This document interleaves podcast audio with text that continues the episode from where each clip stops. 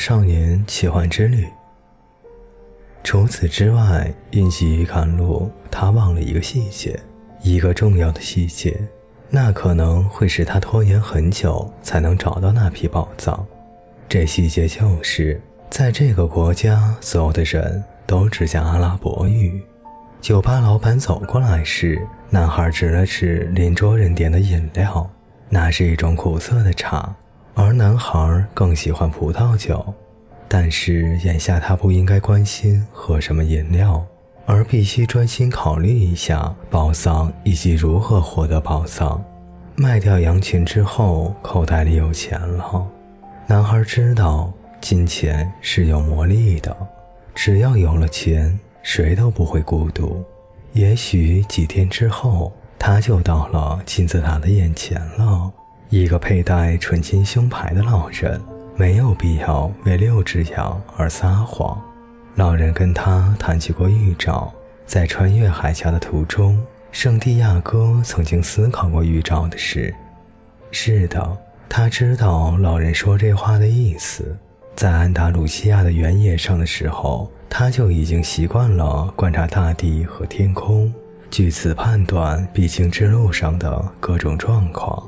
他知道什么鸟预示着附近有蛇，哪种灌木表明几公里外有水源，这都是羊群教会他的。既然上帝把羊群引领的那么好，也一定会引领好人类的。这样一想，男孩心里就坦然了许多，茶也不显得那么苦了。你是谁？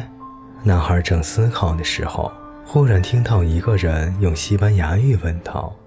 男孩大大松了一口气，正想着预兆的事，就有人出现在他的面前。你怎么会说西班牙语？圣地亚哥问。来的是个打扮洋气的少年，但他皮肤的颜色表明他应该是这个城市的人。他的年龄和身高与圣地亚哥相差无几。这里几乎所有人都会说西班牙语。从我们这儿到西班牙也就两个小时。哦，请坐，我请你喝一杯吧。你自己点吧，也给我点一杯红酒。我讨厌这茶。”男孩说道。“这个国家没有红酒。”少年说。“教会不允许喝酒。”圣地亚哥告诉少年，他必须前往金字塔。他差点就说出财宝的事。但最终决定保守秘密。这阿拉伯人很可能会向他要一部分财宝，作为带他去金字塔的报酬。他想起了老人对他说过的话：东西未到手，不应轻易许下诺言。如果可以，我很希望你带我去那里。我可以付给你报酬。你知道怎么样才能到达那里吗？圣地亚哥发现酒吧的老板就在近旁。正注意倾听他们的谈话，这让他觉得很别扭。不过，为了找到向导，不能错失良机。你必须穿过整个撒哈拉大沙漠。少年说：“穿越沙漠需要钱，我想知道你是否有足够的钱。”男孩认为这个问题有点怪，但是他相信那位老人。老人曾对他说过。当你想要某种东西时，整个宇宙都会合力助你实现愿望。男孩从兜里掏出来钱给那少年看，酒吧老板也凑上前来，他俩用阿拉伯语交谈了几句。酒吧老板似乎生气了。咱们走，少年说，他不愿意让我们待在这儿。男孩松了口气，起身去付账。但是酒吧老板拉住他，开始不停地说着什么。圣地亚哥身强力壮，然而此刻在别国的土地上，他的新朋友向酒吧老板推开，拉着他向外面跑去。他想要你的钱，少年说道。丹吉尔和非洲的其他地方不一样，这里是个港口，港口总是有很多贼。丹吉尔，摩洛哥北部的港口城市。男孩相信了他的新朋友，因为少年在关键时刻帮了自己。男孩从兜里掏出来钱，数了数：“明天我们就能到达金字塔了。”那少年把钱抓到自己的手里，边说道：“不过我们需要买两头骆驼。”他们在丹吉尔狭窄的街巷里走着，每个街角都有卖东西的棚子。最后，他们来到一个很大的广场，广场此刻成了集市，几千人在那里讨价还价，买进卖出。卖蔬菜的中间夹杂着卖短剑的。卖地毯的旁边就是卖各种各样烟袋的，但是男孩的目光一直紧盯着他的新朋友。不管怎么说，男孩所有的钱都在他的手上呢。他本想把钱要回来，但又觉得那样做不太礼貌。他不了解这块陌生土地的风土人情，盯住他就行。圣地亚哥暗自想到，反正自己比他强壮。在纷繁杂乱的商品中间，他突然看到了一把剑，那是他见过最漂亮的剑，包银的剑鞘，黑色的剑柄，柄上嵌有宝石。男孩暗暗发誓，从埃及回来的时候一定要买下这把剑。哎，请你问一下摊主，这把剑多少钱？圣地亚哥对他的朋友说。有那么两秒钟。他只顾盯着看那把剑了，没有听到回答。男孩的心一下子就紧了，胸口仿佛压了一块巨石。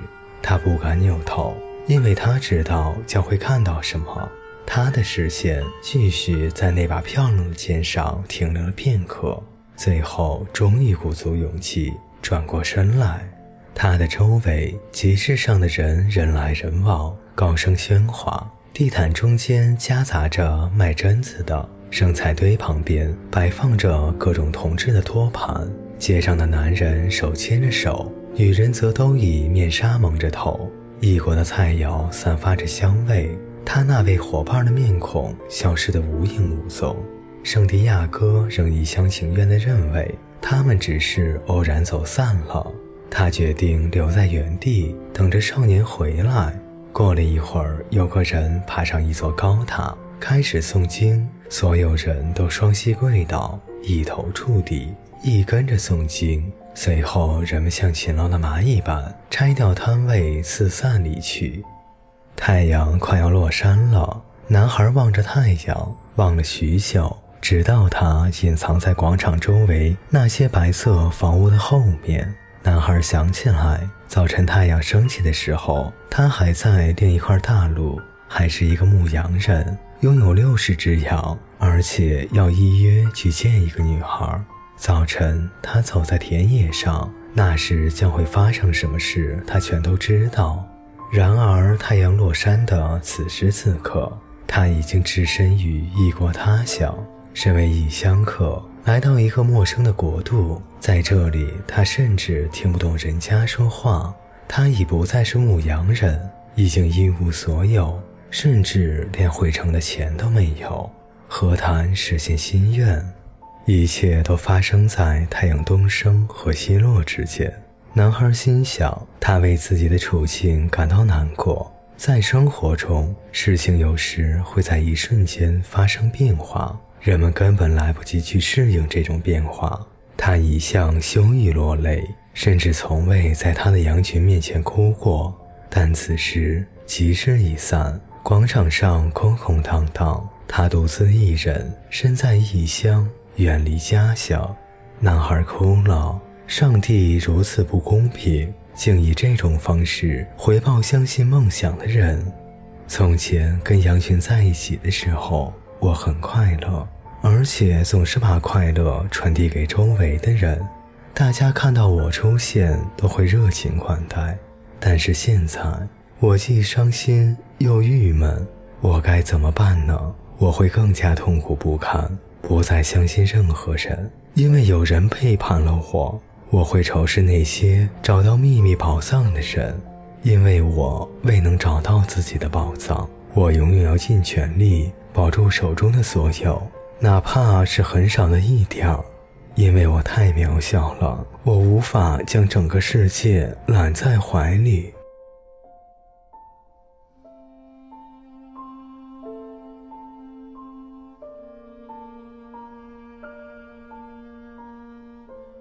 听众朋友，本节故事就为您播讲到这里，感谢您的陪伴，我们下节再见。